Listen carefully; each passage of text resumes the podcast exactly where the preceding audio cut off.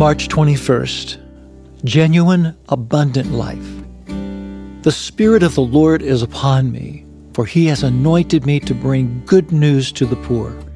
He has sent me to proclaim that captives will be released, that the blind will see, that the oppressed will be set free, and that the time of the Lord's favor has come.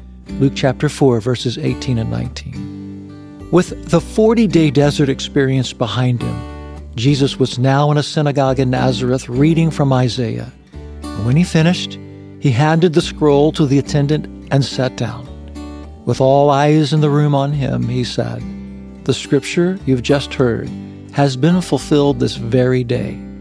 Luke chapter 4, verse 21. With his own death and resurrection yet ahead of him, Jesus could confidently announce the path to freedom and abundant life had arrived because he knew the flawless, unfailing plans of his Father.